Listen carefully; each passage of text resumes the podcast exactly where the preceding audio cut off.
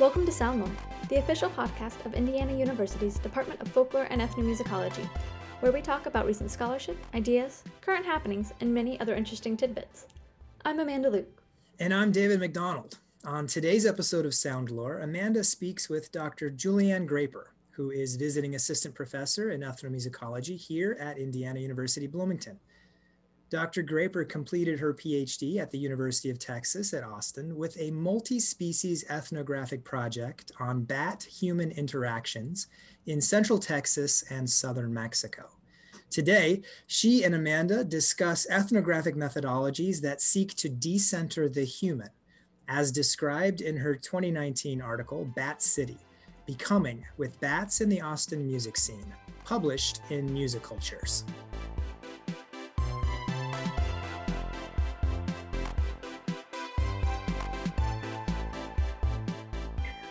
I'm Amanda Luke, host of Soundlore and a PhD student here at IU in ethnomusicology. I'm Julianne Graper, a visiting assistant professor, also here at IU.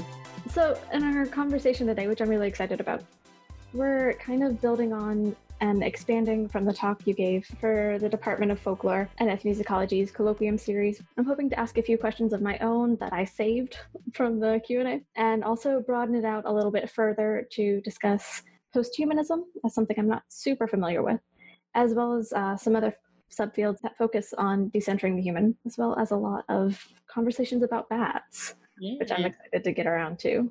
So I know you've talked about bats and the Austin music scene a lot in your writing. And I wonder if you could tell our listeners a bit about how bats have been linked with the Austin music scene. Yeah, so that was um, that parallel was one of the key arguments that I made in my dissertation, and also in the Musicultures article that um, came from that a little bit afterward. Um, and it was mostly derived from things that I was observing in Austin while I was living there. So um, during my PhD program, so I came across a lot of really interesting cultural depictions that sort of conflated Austin's reputation as the live music capital of the world with its reputation as the Bat City. So things like there are images of um, bats wearing headphones or playing guitars or things like that. And there's one that I think is really, really indicative of kind of the dynamic that I'm talking about. And it was um, a cardboard cutout at the downtown Trader Joe's. So it's one of those where it's got a hole and you like put your face in it so that you mm-hmm. become one of the characters. And it had four animals, which are all kind of representative of Austin. And they were all dressed up like the different members of a band. So there was a bat playing a guitar, and there was uh, I think the armadillo was on drums. There was a grackle and also a dog. And I forget, I forget which instrument which went with which animal, but these are kind of really emblematic animals of Austin um, represented as musicians in a rock band. And then on top of that, you as a person physically in Austin literally insert yourself into you know these two kind of uh, markers of Austin identity. So I think that is kind of really telling of um, a dynamic that I was observing while I was there. Um, and there were tons and tons of examples of similar things. Um, and then, as a part of my research, I started looking back a little bit further into the history of these two two different ways of thinking about uh, being from Austin, and I found that there's kind of an interesting confluence in which they emerged pretty much at the same time in the 1980s, just as Austin was opening itself up to um, the broader world um, in order to market itself for tourism, basically. Um, so I think I'm not, you know, I'm not really trying to make a claim that, you know, bats themselves directly contributed to the rise of the Austin music scene or anything like that.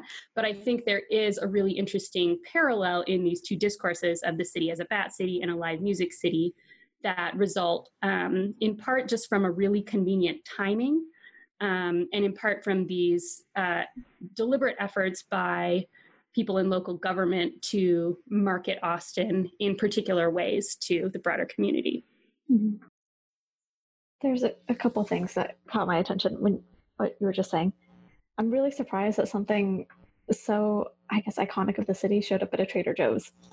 Um, yeah, the Trader Joe's. It's an interesting place. I uh, I was living in Wisconsin right before I moved here, and I was like, I have to find out if they did the same thing. If there's all these like Wisconsin symbols, and they had some of them. So there was a few things that was like Wisconsin football or whatever, you know, painted mm-hmm. around the Trader Joe's. But then they also had some really generic ones. So like in Austin, in addition to this cardboard cutout, there's also like a picture of a bat that's like, ah, hello, kids, I will lead you around the grocery store and you can look for me, whatever. And I was like, I wonder what the one is going to be in Madison, Wisconsin. And it was a lobster, which does not make sense because there is not an ocean in Madison, Wisconsin.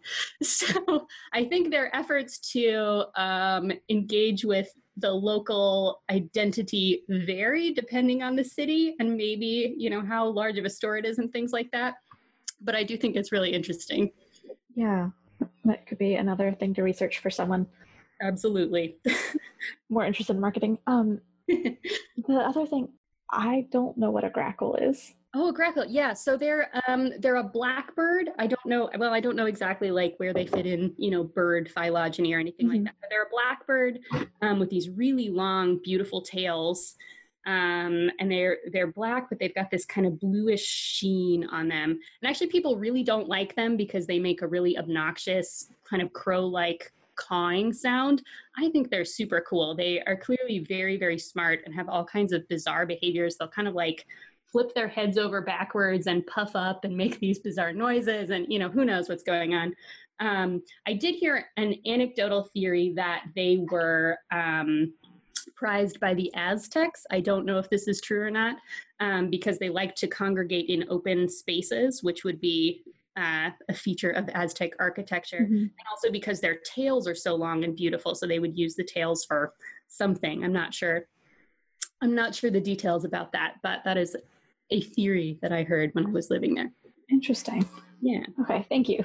Mm-hmm. Okay. So you started in Austin doing your research uh, for your dissertation.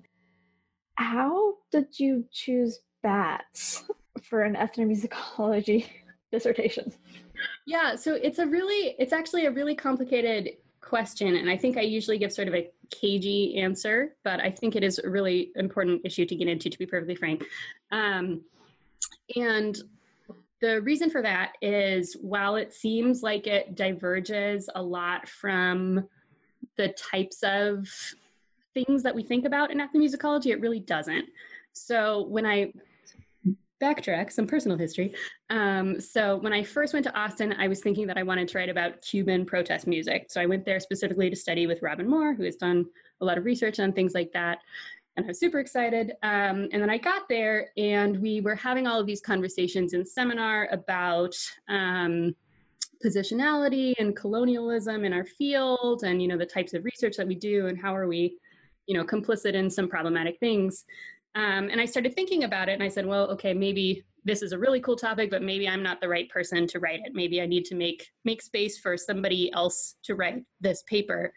Um, and I started trying to think about if I were going to write an ethnography about um, groups that I am a member of, what would that look like?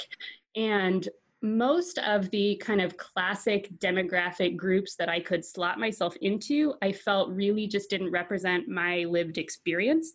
And I think there's a lot of complicated reasons for that that I don't really want to get into at the moment. But um, most of yeah, most of the frames that I felt like I could apply to myself using techniques that we already have in ethnomusicology just didn't seem like they quite fit.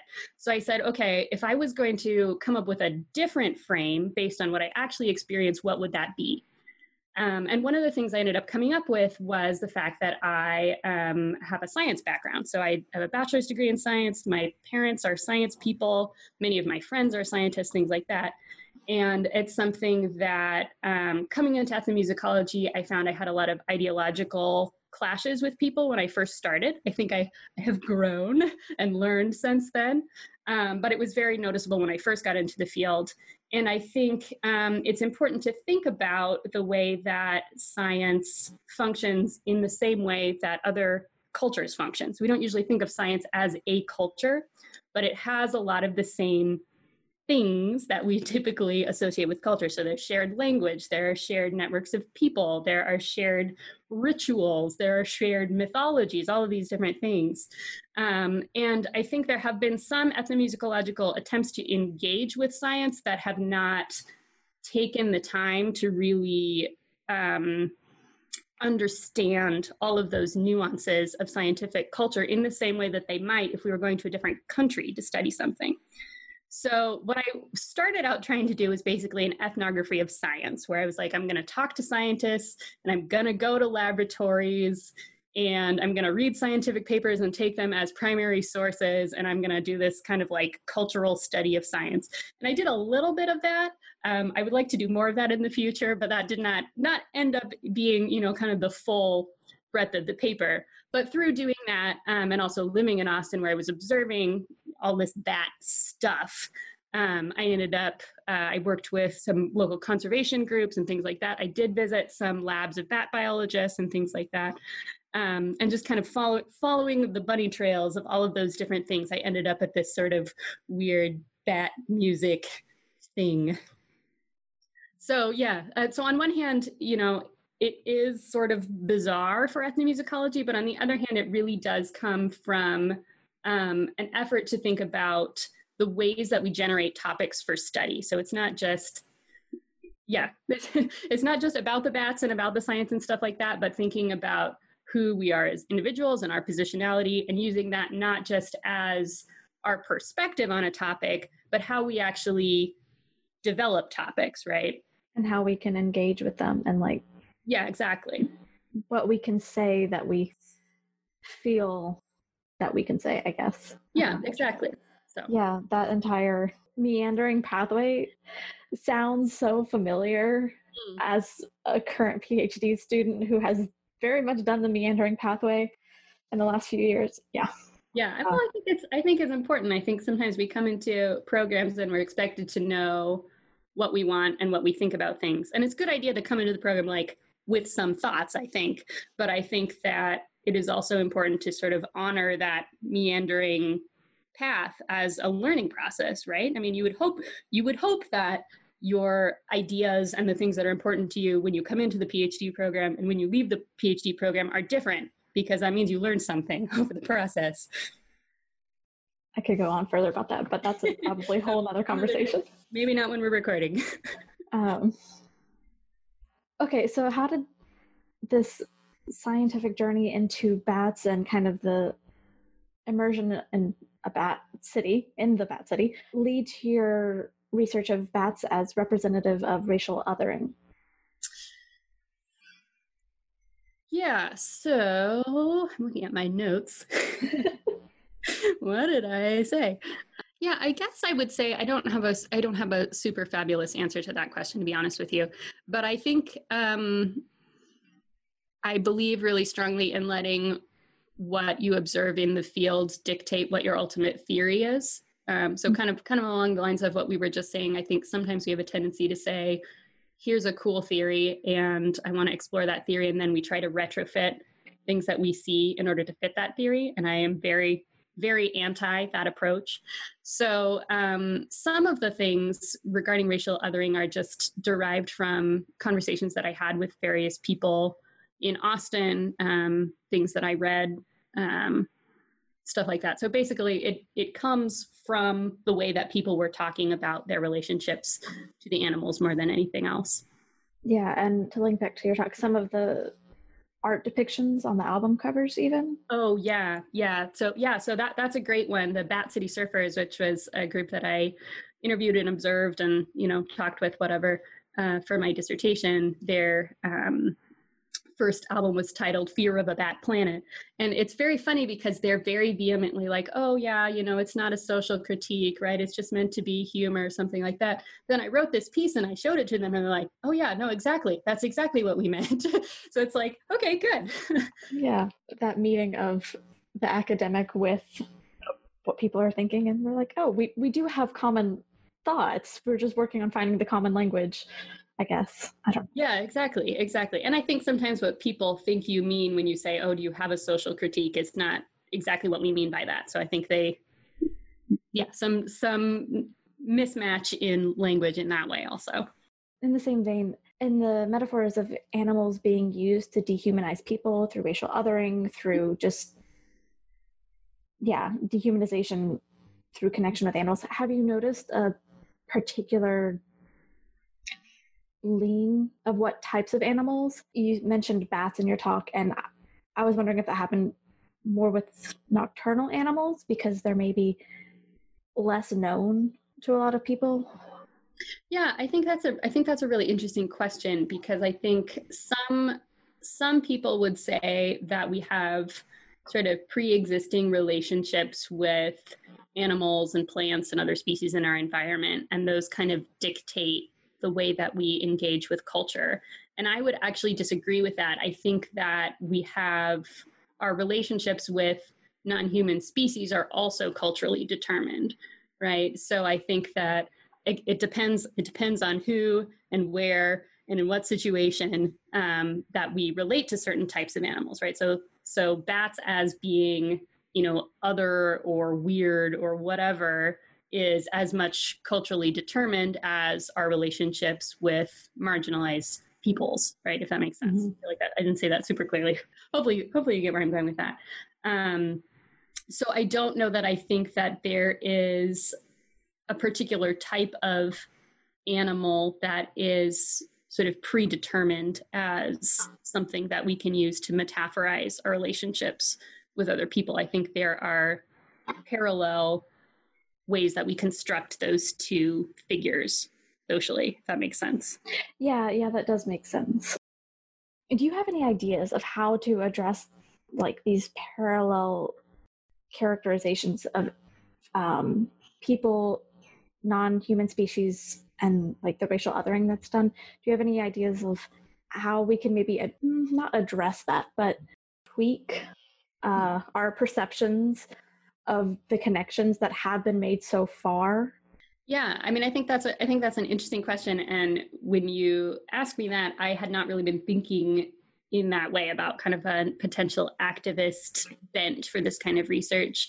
Um, I will say that a big aspect of bat conservation has been trying to revise these narratives. So that's a big thing that is done um, within conservation organizations. And that's less geared towards the um, parallels with racial others than it is with the sort of material effects that some of these stereotypes can have on bat populations. So the claim is that because people think bats are scary, they think they're ridden with disease, they think, you know, they're all blood-sucking monsters or whatever. They in in truth, there are a lot of cases where people will go and, you know, torch entire caves of bats or um, when they if they find them in their house they'll poison them or things like that. And that is you know not only unfortunate for the individual bats who do not need to lose their lives um, but also just because bat populations are very threatened right now for a lot of different reasons particularly in the united states but definitely definitely worldwide um, they're really suffering. So if we can remove that you know extra human stressor on their populations that's ultimately a good thing. So one of the ways that um, conservation groups try to do that i haven't seen as much with sound and music i think there is a little bit of that mostly geared towards children so there's a lot of like kids songs about bats meant to be educational i think the idea is then they sort of indoctrinate them into this bats are cool mentality and then they'll go be adults and you know as, nice. yeah i definitely remember this dilemma as a kid where I found bats really cool. I had this little notebook of just various animal species, and I thought the bat picture and just learning about them was super cool. And then being told, no, bats are dangerous, don't touch mm. one if you see them. And so I definitely had that dilemma of, okay, I don't know how to respond to this thing that I think is really cool, but I've been told is not good. Yeah, yeah. I think, I, honestly, I think there does continue to be a little bit of a dilemma, even with these efforts to, honestly, a lot of times it's an effort to humanize bats. So, you know, um, kind of anthropomorphic depictions of bats in children's literature and songs and things like that. Um, but I think there does continue to be a tension because, on one hand, you're absolutely right. It's like, oh, you know, they're great and they're cute and, you know, they look like puppies or whatever. Um, but on the other hand, there is still, you know, don't pick them up, right? It is a wild animal, you know, yada yada yada. Um, and I think that is complicated, even if we even if we know that they are not more likely to carry rabies than other animals, anything like that. There is still um, kind of a complicated relationship there. Um, but what I was going to say is um, kind of beyond children's songs and things like that, the conservation um, groups have focused a lot on visual um, attempts to sort of humanize bats. So, one of the most famous bat conservationists, Merlin Tuttle, who founded Bat Conservation International, is a really renowned photographer. Um, and one of his claims is that in the past, whenever you saw a photograph of a bat, it was very stressed in its environment because it was, you know, grabbed by someone or a photo, you know, there's a big flash in its face or something like that. So it was like looking scared, baring its teeth. So we had this idea that they're really scary.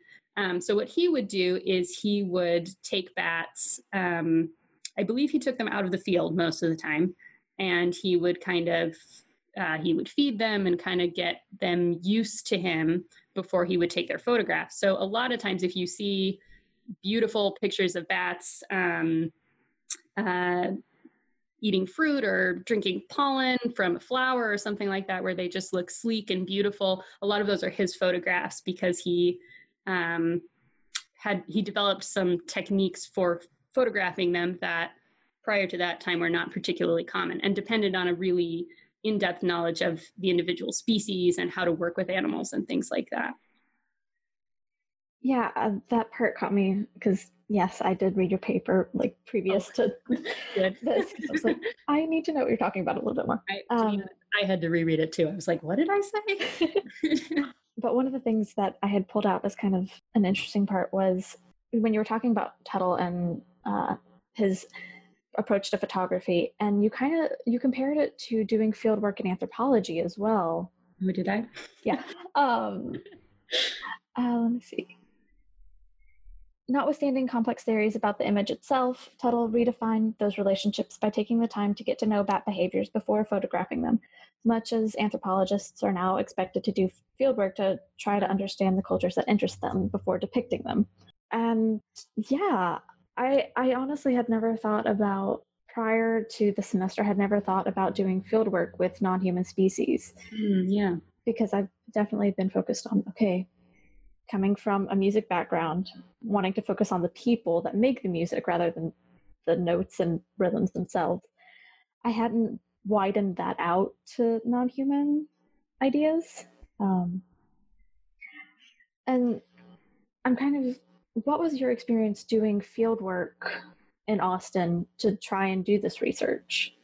Yeah, so I think it's a this is also a very complicated issue that I think I don't I don't really have the answer to, right? As much as anyone can have the answer, right? Um, so I think a lot of people, including probably Tuttle and other conservationists, would say that there is sort of a bat culture that you could acclimate to and study in the same way that you would study in in an anthropological way. And I had forgotten that I made this parallel in um, that paper. Um, I think my opinion is that because there is some information that we just cannot get from nonverbal species that we can get from humans who are verbal, um, I think that there are a lot of problems with that approach in particular. What I do think we can study, and what I think is particularly interesting, is the way that people think about doing that, if that makes any sense.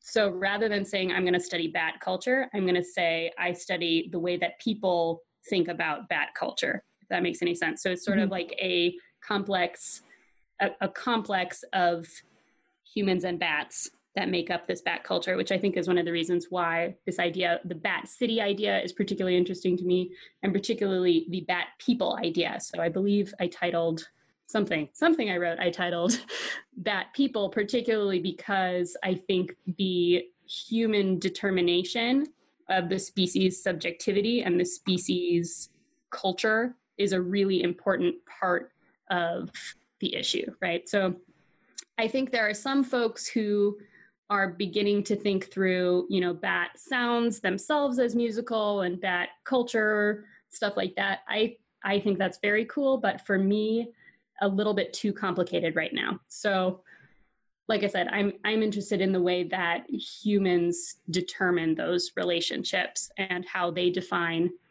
yes, this is a bat culture or not, or yes, this is a bat song or not. That's a big thing that gets thrown around in science is bat songs.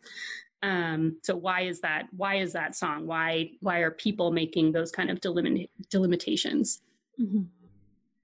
That makes sense. Yes, I also haven't taken a science class, so oh no, okay. in like probably ten years. So I'm trying to follow. I'm trying to think of this from a like scientific point of view, despite not having yeah. the background to do that.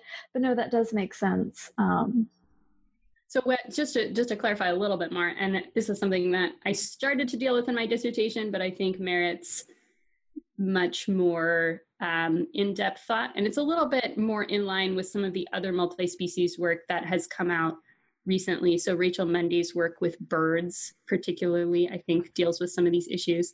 Um, but with bats, so they make these vocalizations, and scientists differentiate between what they call singing vocalizations and calling vocalizations. And okay. the way that they do that is mostly kind of structurally based. So they listen to the sounds and they kind of divide them based on, you know, how complex is it? You know, how, you know, how many different pitches, whatever, how long is it? Um, and based on function, which they are making some assumptions as to the function, again, because they cannot interview interview the bat and say, what did you mean by this?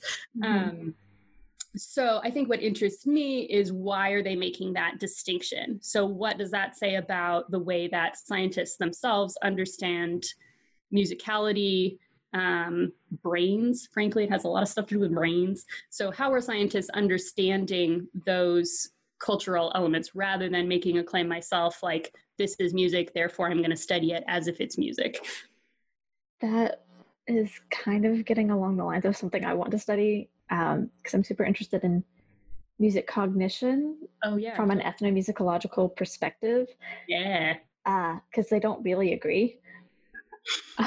um, and so yeah, how I want to. Uh, can you please do more research so I can read on, on it? On yes, I'm on it. Thanks.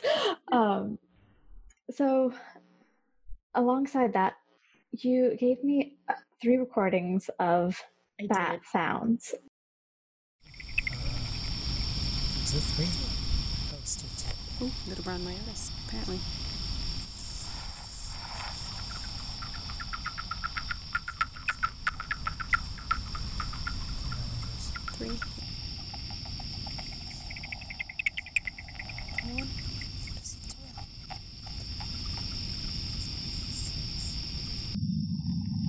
Yeah, still pretty quiet, but hopefully, hopefully we can hear a little bit of that. I am curious how you got bat sounds recorded.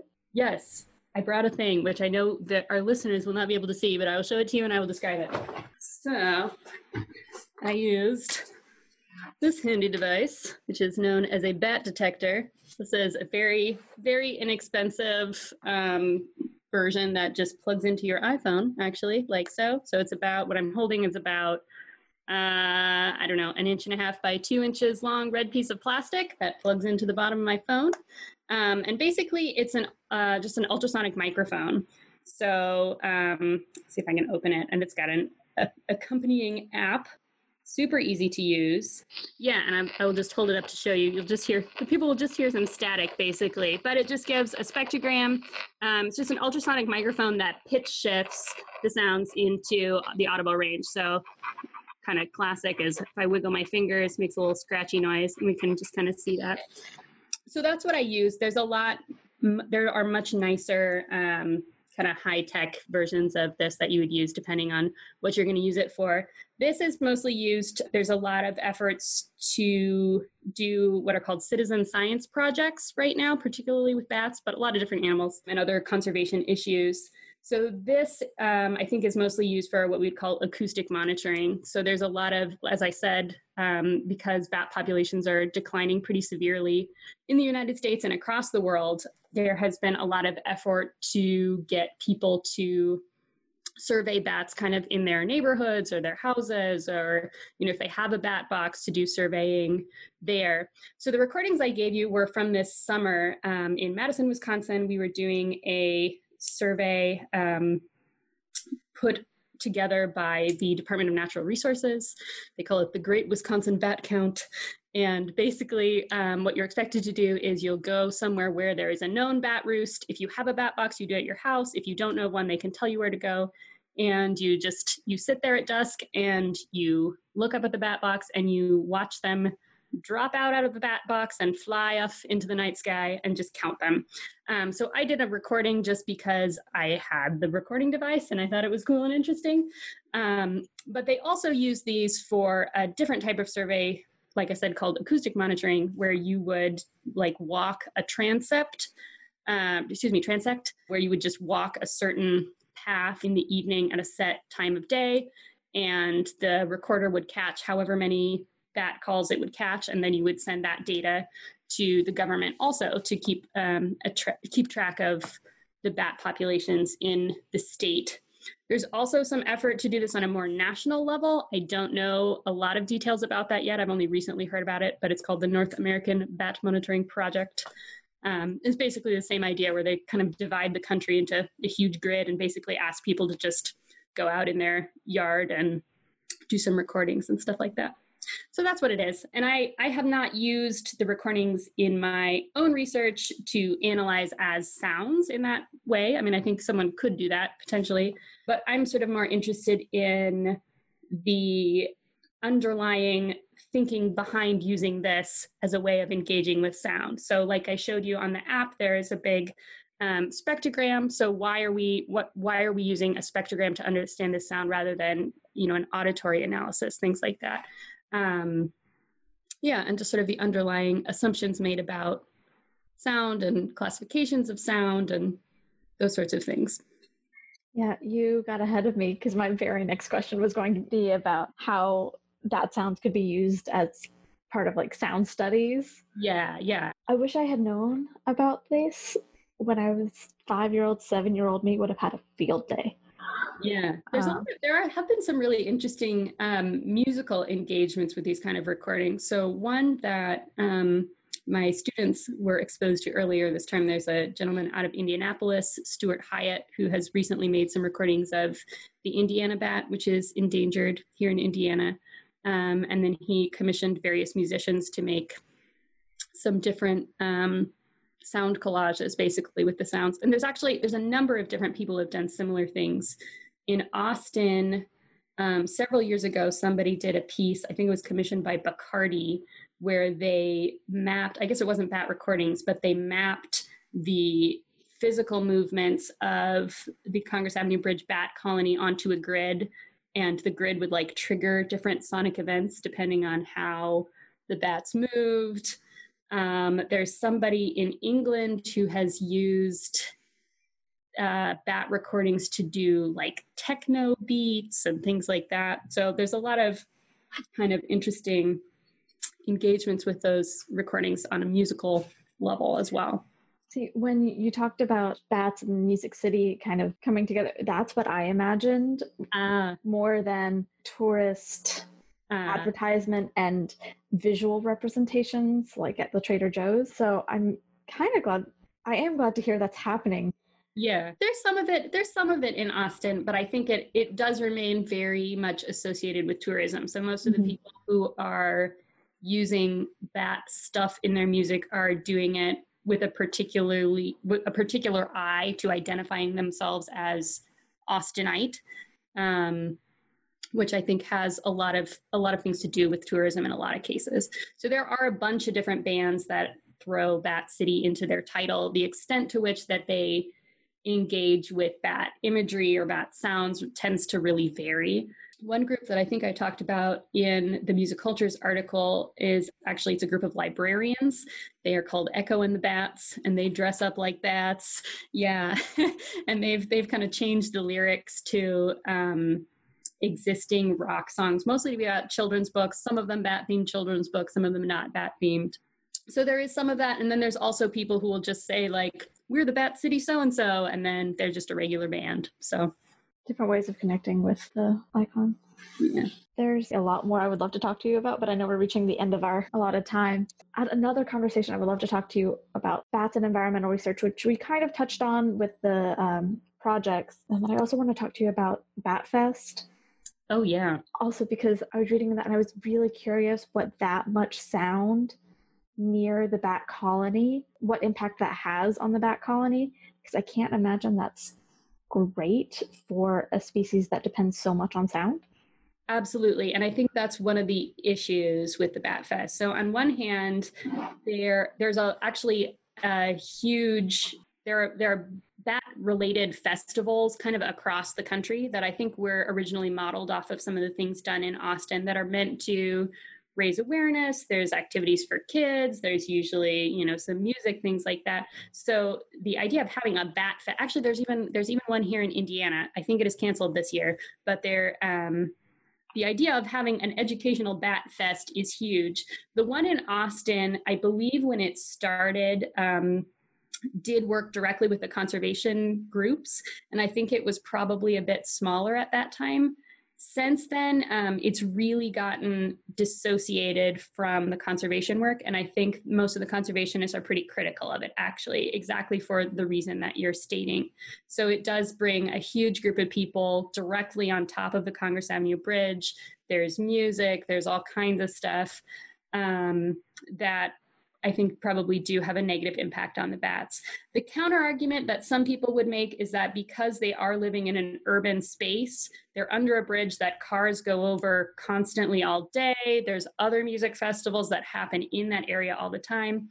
Um, so I think some people would maybe argue that, you know, they're not in this pristine, sonic, silent environment anyway. Um, I think I think probably some more quantitative research would need to be done to actually assess the impact of it overall. I just think it's a bit I think it's a bit weird because you can go down to the bridge and watch them any day of the week that they're there. Like they they are always going out to eat food because they need to do that. Um, but the Bat Fest kind of monetizes it in a very weird way. So you have like they block off the bridge and you have to pay money to get a ticket. And the big event is the bats like leaving the bridge to go feed. Um, so I think there's some bizarre, I don't know, politics happening there as well. Well, it's another on my list of festivals to go check out. which is getting longer by the day. Oh, that's right. You yeah, you do stuff with festivals, right? Yeah. So okay, so actual final question. Okay, final question. Most memorable fieldwork experience related to anything we've talked about. Related to anything we've talked about. Oh gosh. But I think the first one that occurs to me actually did come up in the Q&A from the colloquium slash DERT talk a couple weeks ago, which was um, visiting Bracken Cave, which is um, it's just outside of San Antonio, so maybe an hour and a half from Austin. It's a cave that is on a piece of land owned by the Nature Conservancy, and it has a colony. I believe I, I always hear different numbers, but we'll we'll go with the biggest one for for dramatic impact.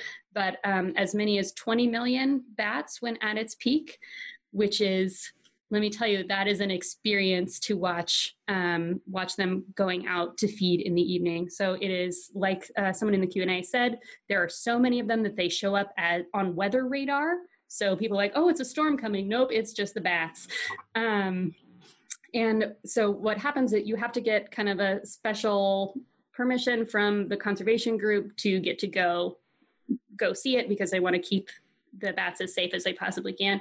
So you'll go and you'll sit a little bit a ways away from the mouth of the cave before dusk, and then they'll start gradually coming out in this kind of circular motion, and then they'll gather more and more speed at the mouth of the cave before finally kind of pouring out in this shape. They call it a batnado, and I think that is absolutely the perfect description of what that looks like. I actually have like giant photographs of this all around my house because it's so cool and they just I, I forget the amount of time that it takes for them to come out but they'll start um, in the summer in the summer it's before dark depending on when you go. Sometimes it's it's after dark but i think you know a couple of hours at least for them to pour all the way out of the cave. The other cool thing is sometimes they will let you stay overnight so you can wake up early in the morning to hear them come back. And that's almost even cooler because it's it's it's still dark outside so you go and sit at the mouth of the cave and you really can't see anything. Um, but then all of a sudden you'll just hear these sounds all around you of the bats swooping back into the cave.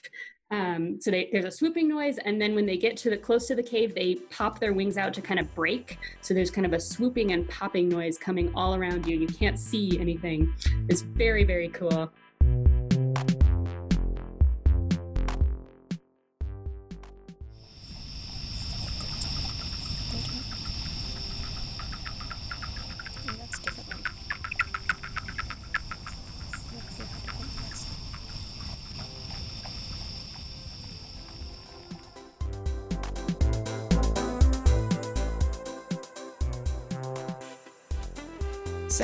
is an official production of the Department of Folklore and Ethnomusicology at Indiana University, produced by David McDonald and Amanda Luke.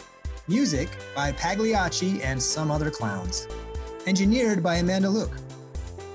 Questions, comments, or ideas for future episodes?